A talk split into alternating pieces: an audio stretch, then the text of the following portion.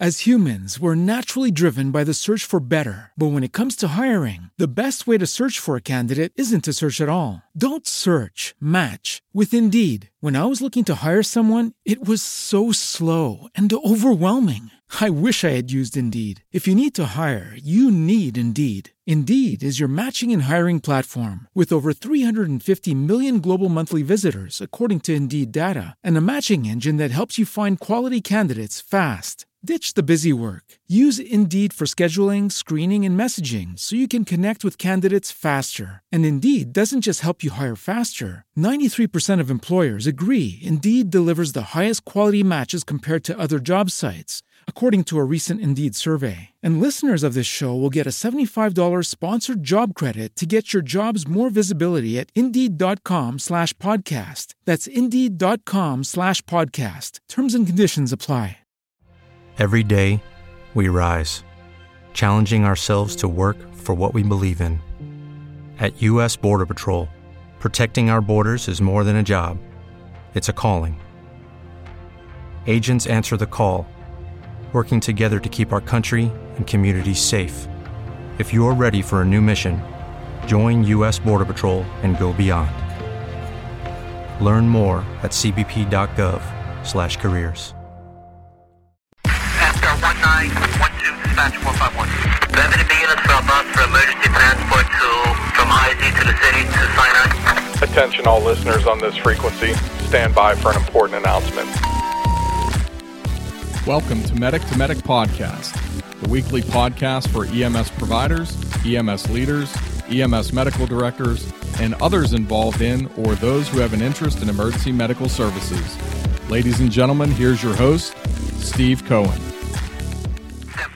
You today from the Raleigh studios, south of North Carolina and Florida, Mick Gunderson. Mick has been involved in emergency healthcare for over 40 years in various leadership positions. We're going to have him tell us about his background. Mick and I met way back when in the early 90s when I was working at Medical College of Pennsylvania for Dr. Steve Davidson. Mick was a great person to talk to about education, about quality improvement, and leadership.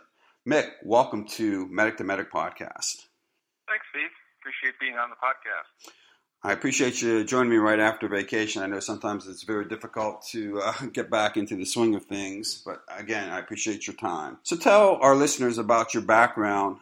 So, yeah, my, my EMS career started uh, as a, uh, an Army medic, uh, 91 Bravo, back in uh, 75. And uh, so after I finished my military service, ended up working for a little private ambulance company in, in St. Petersburg, Florida, and at around that time, the uh, legislation wasn't all in place uh, uh, surrounding EMS in Florida, so I was able to, uh, uh, by by virtue of my Army medical training, uh, there were uh, bridge programs or grandfather programs, might be the better way to phrase it, uh, to take uh, former military medics and bring them into civilian EMS.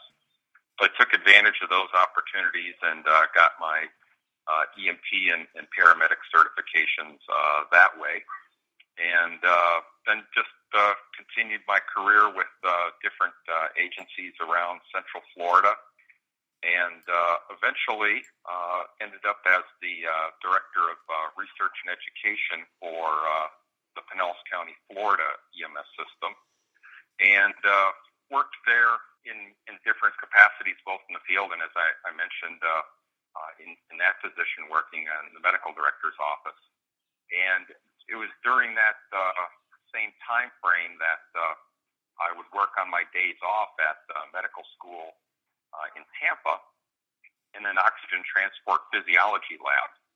Got very interested in academic medicine, uh, research, publication, uh, those sorts of things, and uh, got involved with doing some resuscitation research. Uh, and, and Steve, it was it was interesting because at, at that point, again, we're now talking uh, uh, later in the 70s. Uh, there wasn't really a venue to publish uh, uh, EMS research. There, you know, was uh, Journal of the American College of Emergency Physicians. I don't think it had even become Annals of Emergency Medicine yet.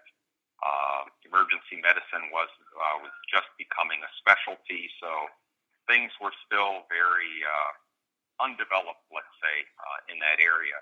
But there certainly wasn't uh, much of any funding uh, available uh, to, to fund EMS-specific research, and people that were interested in that area had to publish it in, in other venues.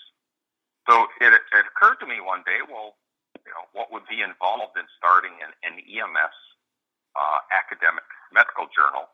And uh, there was a, an engineer I worked with at the medical school who uh, had this new computer, a, a Macintosh, uh, little Mac Plus, and uh, had this program called PageMaker and another uh, another program that just come out, Microsoft Word 1.0, and uh, we decided we would just uh, start start this journal. So in in kind of a very uh, garage garage ish sort of mode, uh, had the opportunity really to start the first peer-reviewed uh, academic medical journal uh, in, in EMS. It was called the Tampa Bay EMS Journal, and uh, did that for about a year, and then made it a national journal uh, called uh, Journal of Pre-Hospital Medicine, and uh, it attracted the attention of uh, uh, the new newly formed National Association of EMS Physicians. They were interested in doing a journal,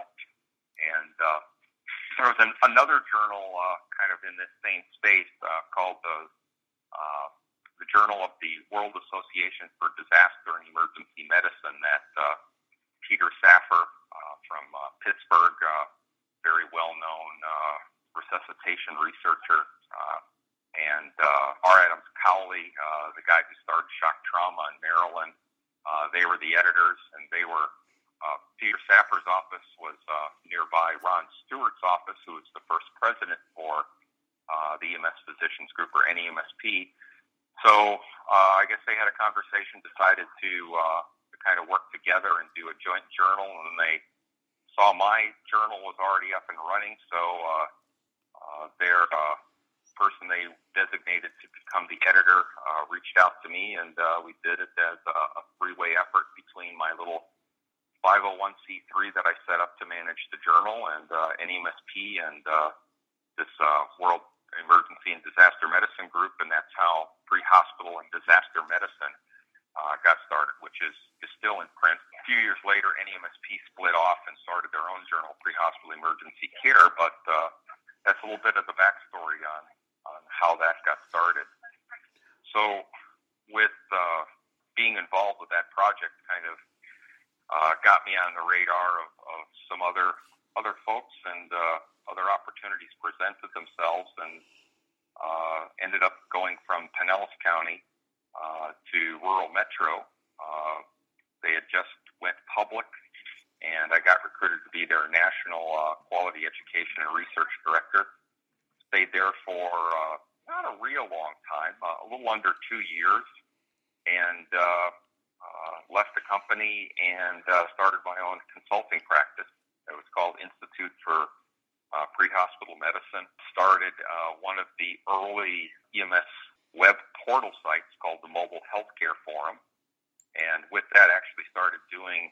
They, they didn't call them podcasts back then. There was just some online uh, radio stations, so to speak. Radio 365, I think, was the platform I used, and actually uh, did what today would be called uh, podcasting, had a little bit of a narrative on uh, how the mobile healthcare forum was evolving, which would now be called a blog. But uh, this is again back in '97, '98, uh, something like that, when when all that was taking place. So uh, a few years after that, merged my consulting practice with uh, with a colleague of mine, uh, Dave Lindberg, and uh, that uh, became health analytics. Did that for several years. Went through some uh, uh, organizational changes and uh, you know changed uh, into other other venues, uh, other forms of the consulting practice. We so we, we hired Todd Hatley, and uh, later on, Todd and I split off and uh, formed a company called Integral Performance Solutions, still doing EMS systems consulting and uh, uh, quality management work, started teaching Six Sigma and lean and those sorts of things. And uh, did that for uh, quite a while up until uh, early 2014 and uh, came to work for the, the Heart Association uh, around then. One of my clients, though, with uh, Integral Performance Solution, uh, was an EMS system that uh, covered the Grand Rapids metropolitan area, uh, Kent County EMS, and uh, they had actually uh, engaged me to become their executive director. Uh, so I was doing that uh, full time for a while with uh, consulting stuff still on the side uh, until I uh, went all in with the Heart Association about a year and a half ago. Uh, and, and my position at the Heart Association is their National Director for Clinical Systems, which has uh, oversight of a program called Mission Lifeline, amongst uh, other things. So that's uh, that's kind of been my journey. Well, your journey has uh, prompted a whole bunch of questions. What an interesting career path you've had. First of all, let's talk about how'd you decide to go into the Army and become an Army medic?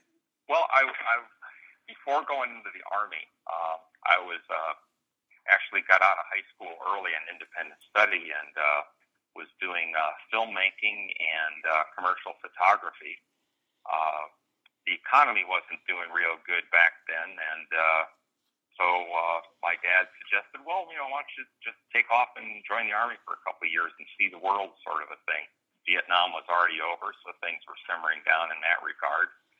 And uh, so I took on the offer, and the uh, army recruiter, uh, upon discovering my background in photography, they had this program called Stripes for Skills. And so after boot camp, uh, since they didn't have to train me as a photographer, uh, I was supposed to become an E5 and uh, there was they were going to make me a medical photographer at this hospital in Berlin.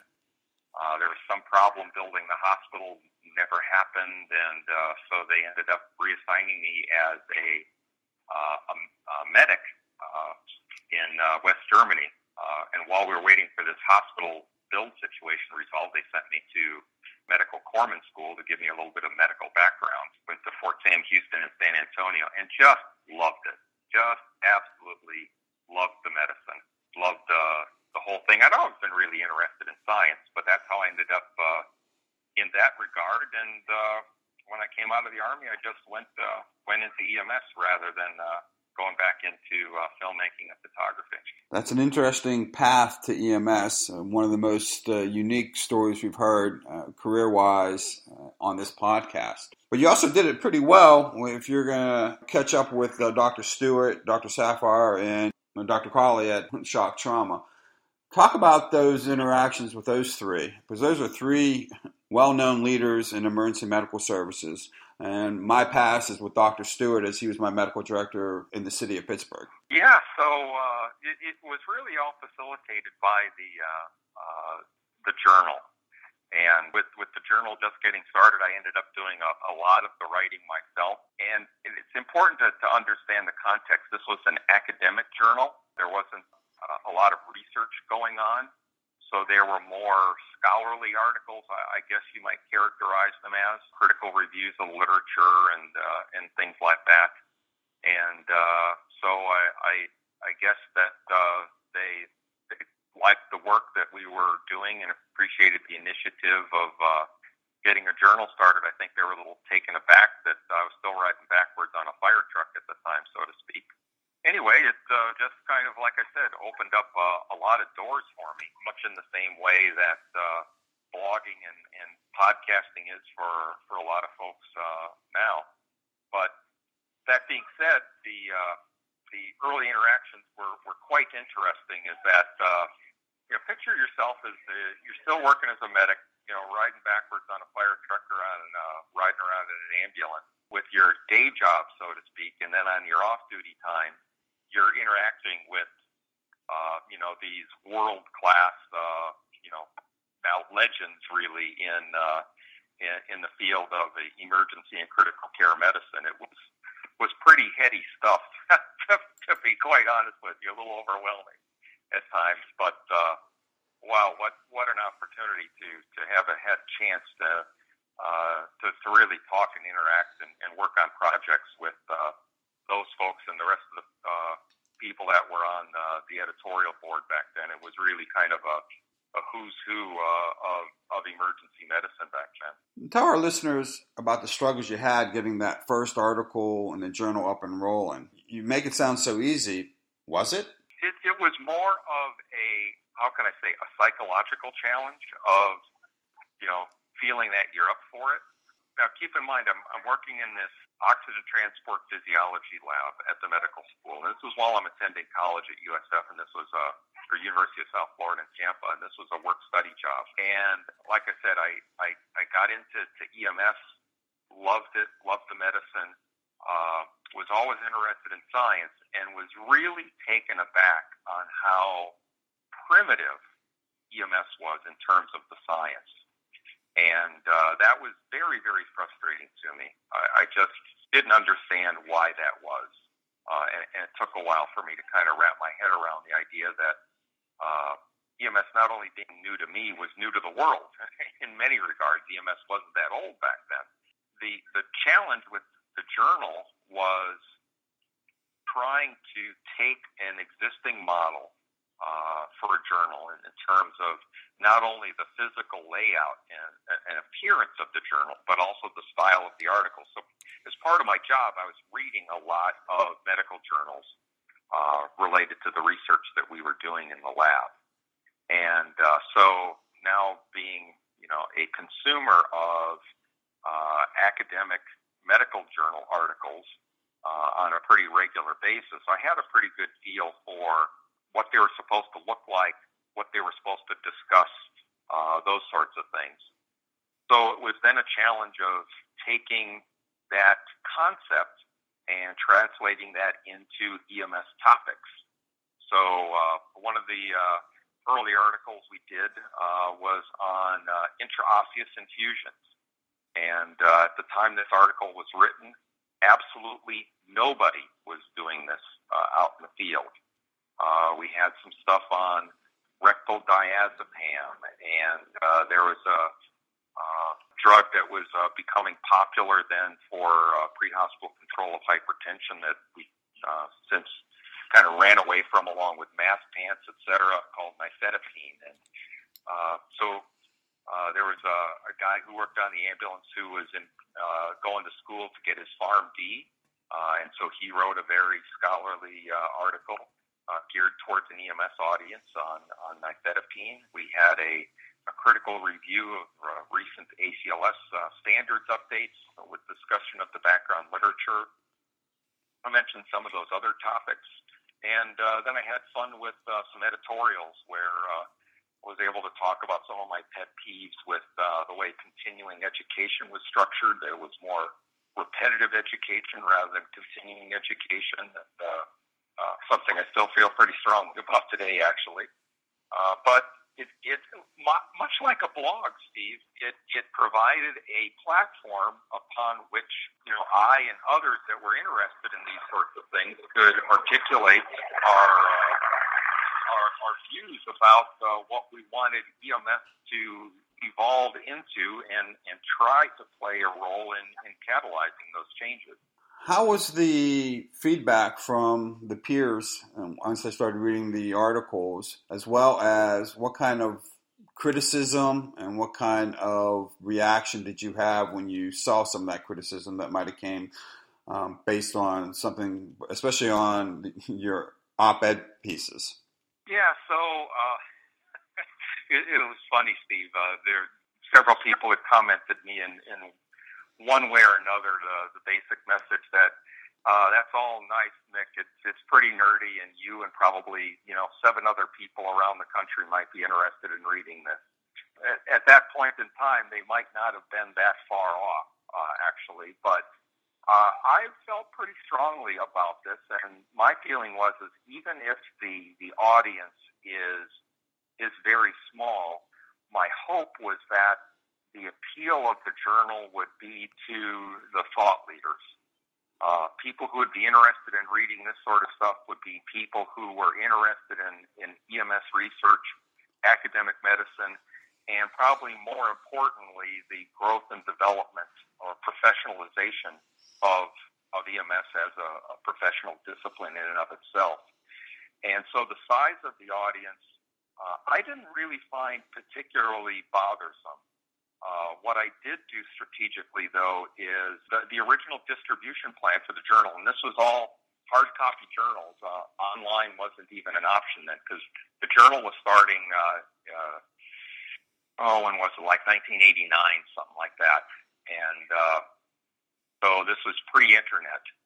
Uh, so we would print up the journals, uh, do uh, several hundred copies, and most of them were distributed in the five counties surrounding the uh, the Tampa Bay area. Uh, but then I uh, would send out other copies to uh, the people that uh, you know would now be the equivalent of my LinkedIn follow list. So people like uh, Ron Stewart and uh, Dr. Cowley and uh, uh, Norm McSwain and and all of those uh, those folks who you know your readers have probably uh, heard about, and uh, that's how it got the attention of NEMSP and the World Association for Disaster Emergency Medicine. All of a sudden, in their mailbox, they started seeing this Tampa Bay EMS journal uh, and kind of scratching their heads and saying, "Who in the heck is this Mick Gunderson guy?" Because they they had never heard of me. I'd never been to any you know any of their meetings or anything like that. So uh, the other interesting aspect of it was the advertisers you know, so so JEMS is out there and uh, uh, emergency product news and some of the the very very early uh, EMS trade journals, and uh, so I didn't have anywhere near the circulation that they did. But my point to the advertisers was that the audience may be small, but these are exactly the people that you want to to reach as the the, the thought leaders uh, the researchers that really uh, are, are having a, a hugely disproportionate impact on uh, where EMS is heading, uh, both uh, scientifically and, and clinically. And so with that, I was able to convince many of the early advertisers to come on despite the, the, the minuscule uh, circulation numbers. So it was, it was interesting. Uh, the, the feedback I got from uh, the field colleagues was mostly the, the kind of uh, snarky, nerdy comments in many regards. But, you know, then there were people like uh, Baxter Larmon out at UCLA and, and Walt Stoy uh, up in Pittsburgh. Uh, uh, and Mike Taigman uh, had been doing a, a 12 lead EKG column for JEMS. And uh, Jim Eastham at UMBC, and a bunch, bunch of people like that from around the country had been uh, very supportive uh, and uh, reinforcing to the idea, and that was enough to kind of kind of keep me going emotionally. It's very interesting that your your path with your journal and my path with the podcast is on a very similar track. I'm doing this out of passion. I'm doing this out of letting people know about EMS and also just talking to people that are involved because I believe a lot of the podcasts out there in EMS today are really subject based. They have great guests, but they really talk about topics and subjects, which we do here, but really nobody really talks to the provider. As humans, we're naturally driven by the search for better. But when it comes to hiring, the best way to search for a candidate isn't to search at all. Don't search, match with Indeed. When I was looking to hire someone, it was so slow and overwhelming.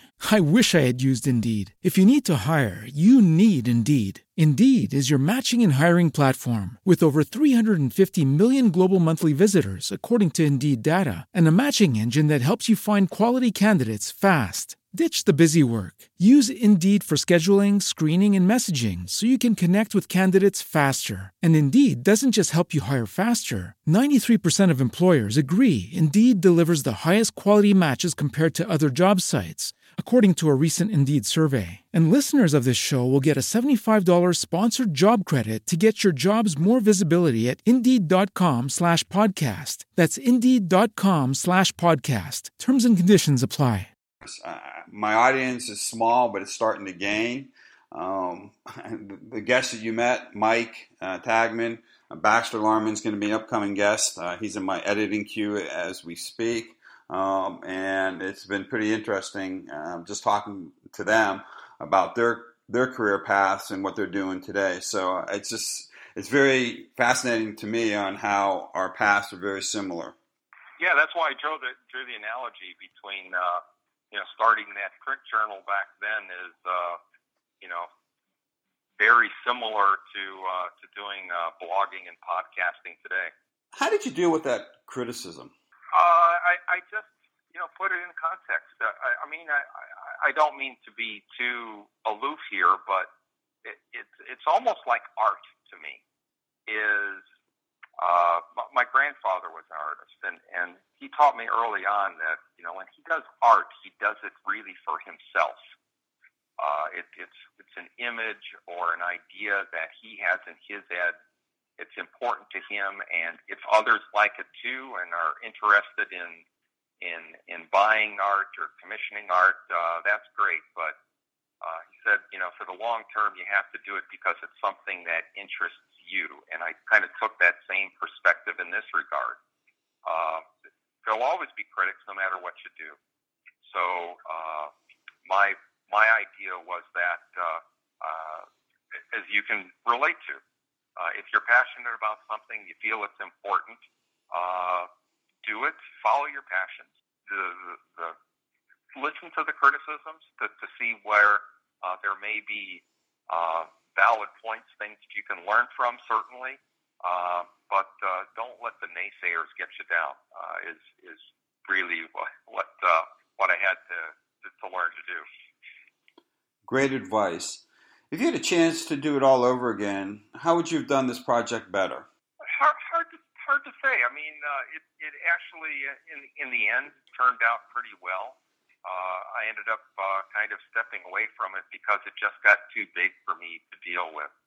Uh, like I mentioned, when the, the, the journal uh, started and then uh, merged with NEMSP and the World Association for Disaster Emergency Medicine, JEMS was uh, hired as the, the publisher. The, the, the, the ante to stay at that poker game to continue to support uh, the effort economically uh, just quickly got beyond my means, uh, so I wasn't able to stay in in a business relationship uh, with with it.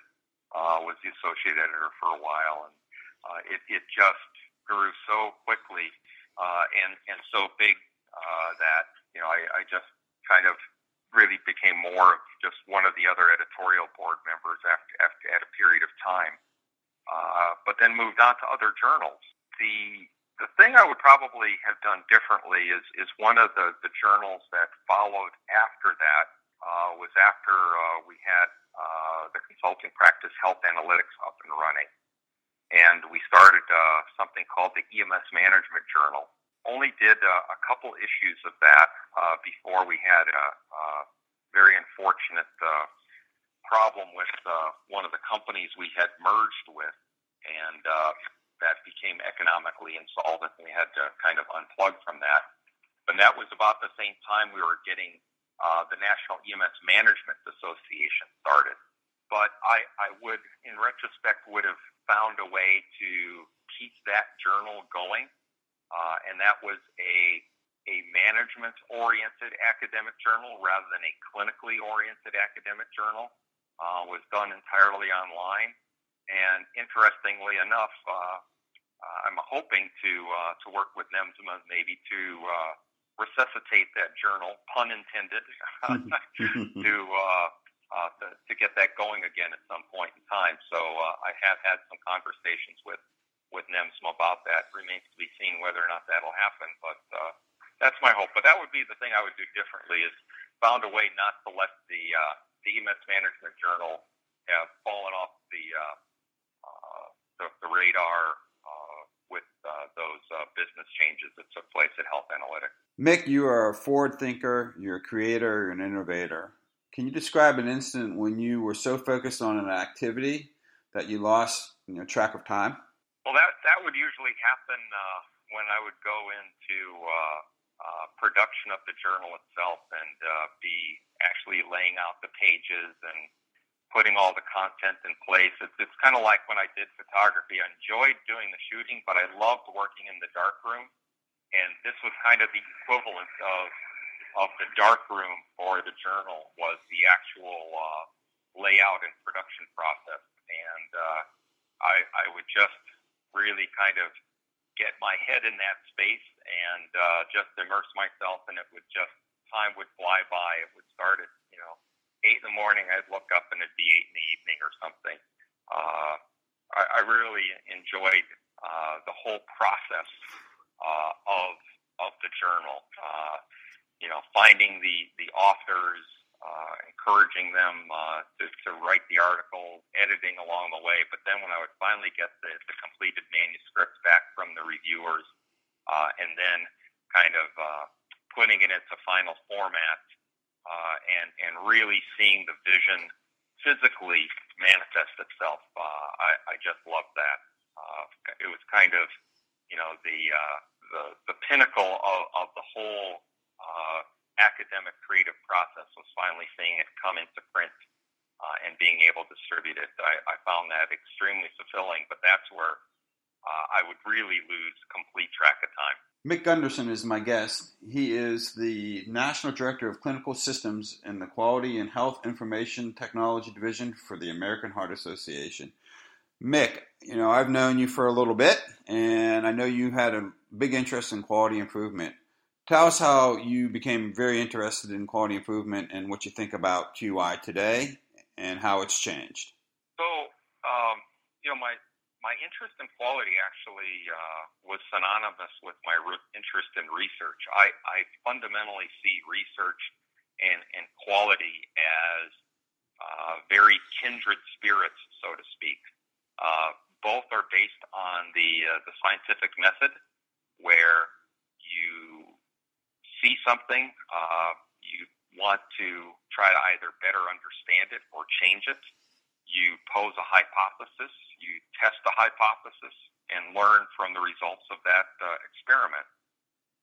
And so that research background that I developed uh, working in that oxygen transport physiology lab uh, directly translated to uh, the same kinds of skills that uh, would be applicable to quality. Uh, early on, healthcare quality uh, was in many ways uh, non-existent in, in terms of uh, industrial quality models that uh, it's based upon today with the principles of, you know, people like uh, W. Edwards Deming and Joseph Juran and, and those kinds of folks. Uh, it was really more oriented towards uh, risk management and utilization review. But what I the, the pragmatic issue that confronted me is there really wasn't any EMS research jobs around. So uh, quality uh, was becoming of more and more interest to healthcare and uh, started getting uh, some traction in the EMS space. And so that's where I could find uh, employment uh, in, in, I guess would be one way to put it. Like I said, set that I developed uh, doing research uh, I found directly translatable uh, into doing quality improvement. So that, that's how I kind of got into quality. Uh, as far as how EMS quality has changed over the years, uh, it, it has followed the lead of, of healthcare for the most part. And as healthcare has uh, uh, began to more uh, aggressively embrace the principles of, of industrial quality management that I referred to earlier, uh, EMS has, has uh, been been trailing along behind it. The big difference I see though is the, the attention given to clinical quality for hospitals has been uh, dramatically impacted by the external accountability uh, with uh, uh, the CMS uh, core measures program, uh, similar from uh, the Joint Commission, and it wasn't until that kind of external scrutiny and public reporting uh, of uh, clinical quality uh, really came into its own that uh, I think hospital administration uh, started taking it more seriously and allocating time to and anticipate that EMS will follow a similar path. There are some what I would call more intrinsically motivated organizations that uh, uh, give a lot of serious attention to, to clinical quality. Uh, but unfortunately, in my view, those are the minority uh, of EMS organizations in the country. They, they don't shun quality, but uh, it is uh, something that is done as more of an issue of because people expect them to do something uh, about it, uh, and uh, I, I just don't know how else to put it. Uh, it, it isn't really given uh, a strong priority in most organizations. As EMS becomes subject to uh, public reporting, I, I anticipate seeing a similar change in EMS. Uh, clinical quality in EMS will become a much more significant priority uh, once that uh, EMS quality results are publicly reported uh, to the communities they serve. And along with that, uh, there's a link to uh, the levels of EMS reimbursement. So when it starts impacting the organization's uh, reputation and political capital, uh, and it starts affecting uh, the budget in a very direct way in terms of the level of reimbursement they receive from third party payers, uh, then I think we're going to see a phenomenal uh, exponential increase in the uh, attention given to EMS clinical quality. But until those changes occur, uh, it's going to be more limited by the medical directors administrators and, and quality champions, so to speak, within the EMS organizations to uh, to do it well because uh, they're intrinsically motivated uh, rather than uh, extrinsically expected to do it uh, at a higher level. And uh, unfortunately, I just see that that's where it is today. If you were the QI god for EMS, you know, we always look at cardiac arrest and we look at how well we manage that what should EMS be looking at to improve our quality? One of the, the most neglected areas I see in in quality uh, overall in EMS uh, is not as much technical as it is from a, uh, a, a patient interaction, or uh, I, I don't think it's the, the the best term, but the one that people can relate to most is the the customer service level interaction. Uh, that I think is significantly uh, underrated, not given near enough attention. Just that emotional and psychological uh, support uh, that we give to the patients through how we talk to them, how we interact with them, how we make them feel uh, about you know what oftentimes is the worst day of their life uh, in, in many cases. So that would be one thing I would place a lot more emphasis on. Uh, the hospital realm has uh, uh, patient satisfaction uh, measures that figure into public reporting and pay for performance with something called HCAHPS. I would uh, like to see something along those lines come into EMS sooner than later, uh, where uh, agencies are held accountable for the perception of, of patients it, it's a sticky situation to be sure, much like it is in emergency medicine, where uh, oftentimes you have patients who are uh, not necessarily willing participants in the scenario because of the, you know, sometimes uh, ways that they got involved, whether it was uh, injured during a drug deal or, you know, speeding and getting in an accident or, you know, driving under the influence, all sorts of things like that complicate the picture. But in, in spite of all of that, uh, we, we still need to treat people with uh, dignity and respect. Uh, make it clear to, to our patients uh, that uh, we're not part of that process. We're there to uh, to, to address their needs and and uh, and help them get through this uh, unfortunate episode they find themselves in, in the midst of. Uh, but uh, aside from that, what I would uh, like to see is each of the different uh, specialty areas uh, that EMS touches. You know, surgery with with trauma and, and all of the surgical emergencies and the different types of uh, medical emergencies, respiratory, cardiac, uh, endocrine, etc. Uh, and and more of the organizations kind of stepping up and developing uh, performance metrics that uh, clearly articulate what is it in the care of those different disease conditions uh, that we should expect our EMS providers uh, to accomplish?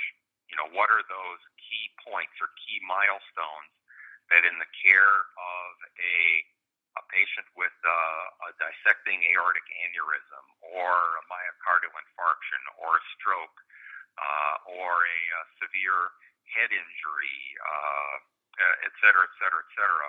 What are the key points that, that need to be addressed in that care, you know, based on good, sound scientific evidence, and then translate those expectations into performance measures, uh, and then uh, work with the software companies to uh, operationalize those performance measures in a way that can provide uh, uh, accurate and timely feedback to the individual clinician as, as well as their medical directors and roll up uh, to you know regional, state, and national levels to know how well as as a discipline uh, we are doing overall, and then adjusting uh, educational programs and regulation standards accordingly uh, to address any gaps that emerge. But without that kind of uh, performance data to guide those decisions, uh, we're we're largely driving blind, and uh, that's that's what I would like to see changed if uh, if I was made the the QI king, so to speak. Tell our listeners how you got to the American Heart Association because you've been publisher, editor, writer, you've been an executive director, you were in the Army. Um, what led you to the American Heart Association? Well, a, a, a very uh, long-time friend and, and, colleague of mine that I met through the National Association of EMS Physicians, a gentleman by the name of Bob Suter, uh, had started working at the Heart Association as their uh, national vice president uh, for the quality and, and health IT division. And uh, Bob and I crossed paths at uh, an NEMS, NAEMSP meeting uh, a few years ago where I was chairing the, uh, the QI committee meeting.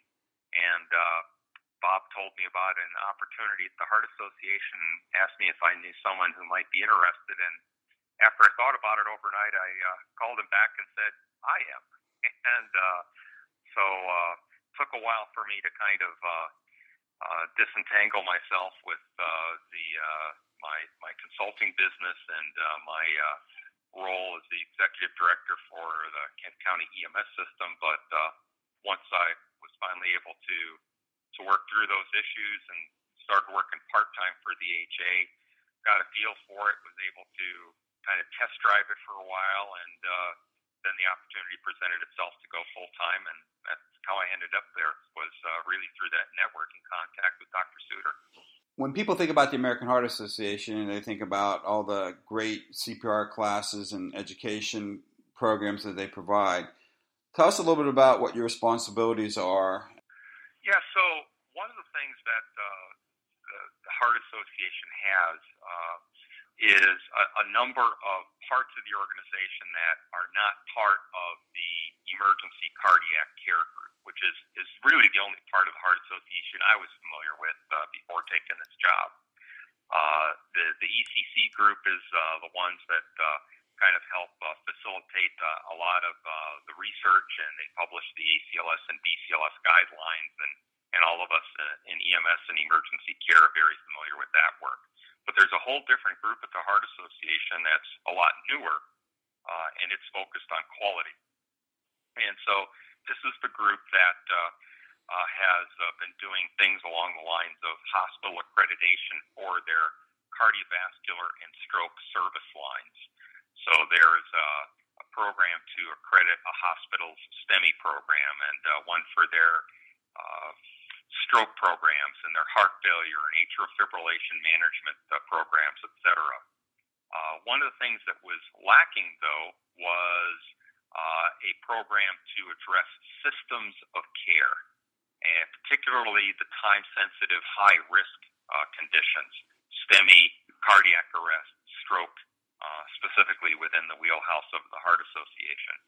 So uh, a program called Mission Lifeline was started, and the idea was to help facilitate uh, creating these systems of care for these high risk, time sensitive emergencies where a systems approach would best serve the patient's interests. So, considering, for example, uh, STEMI, getting emergency medicine to be able to activate the cath lab was an early challenge which you know early on was a, a big problem. Uh, they had to wait until the cardiologist came in. The cardiologist would have to look at the 12 lead and say, yes, we're we're going to send them to the cath lab or not.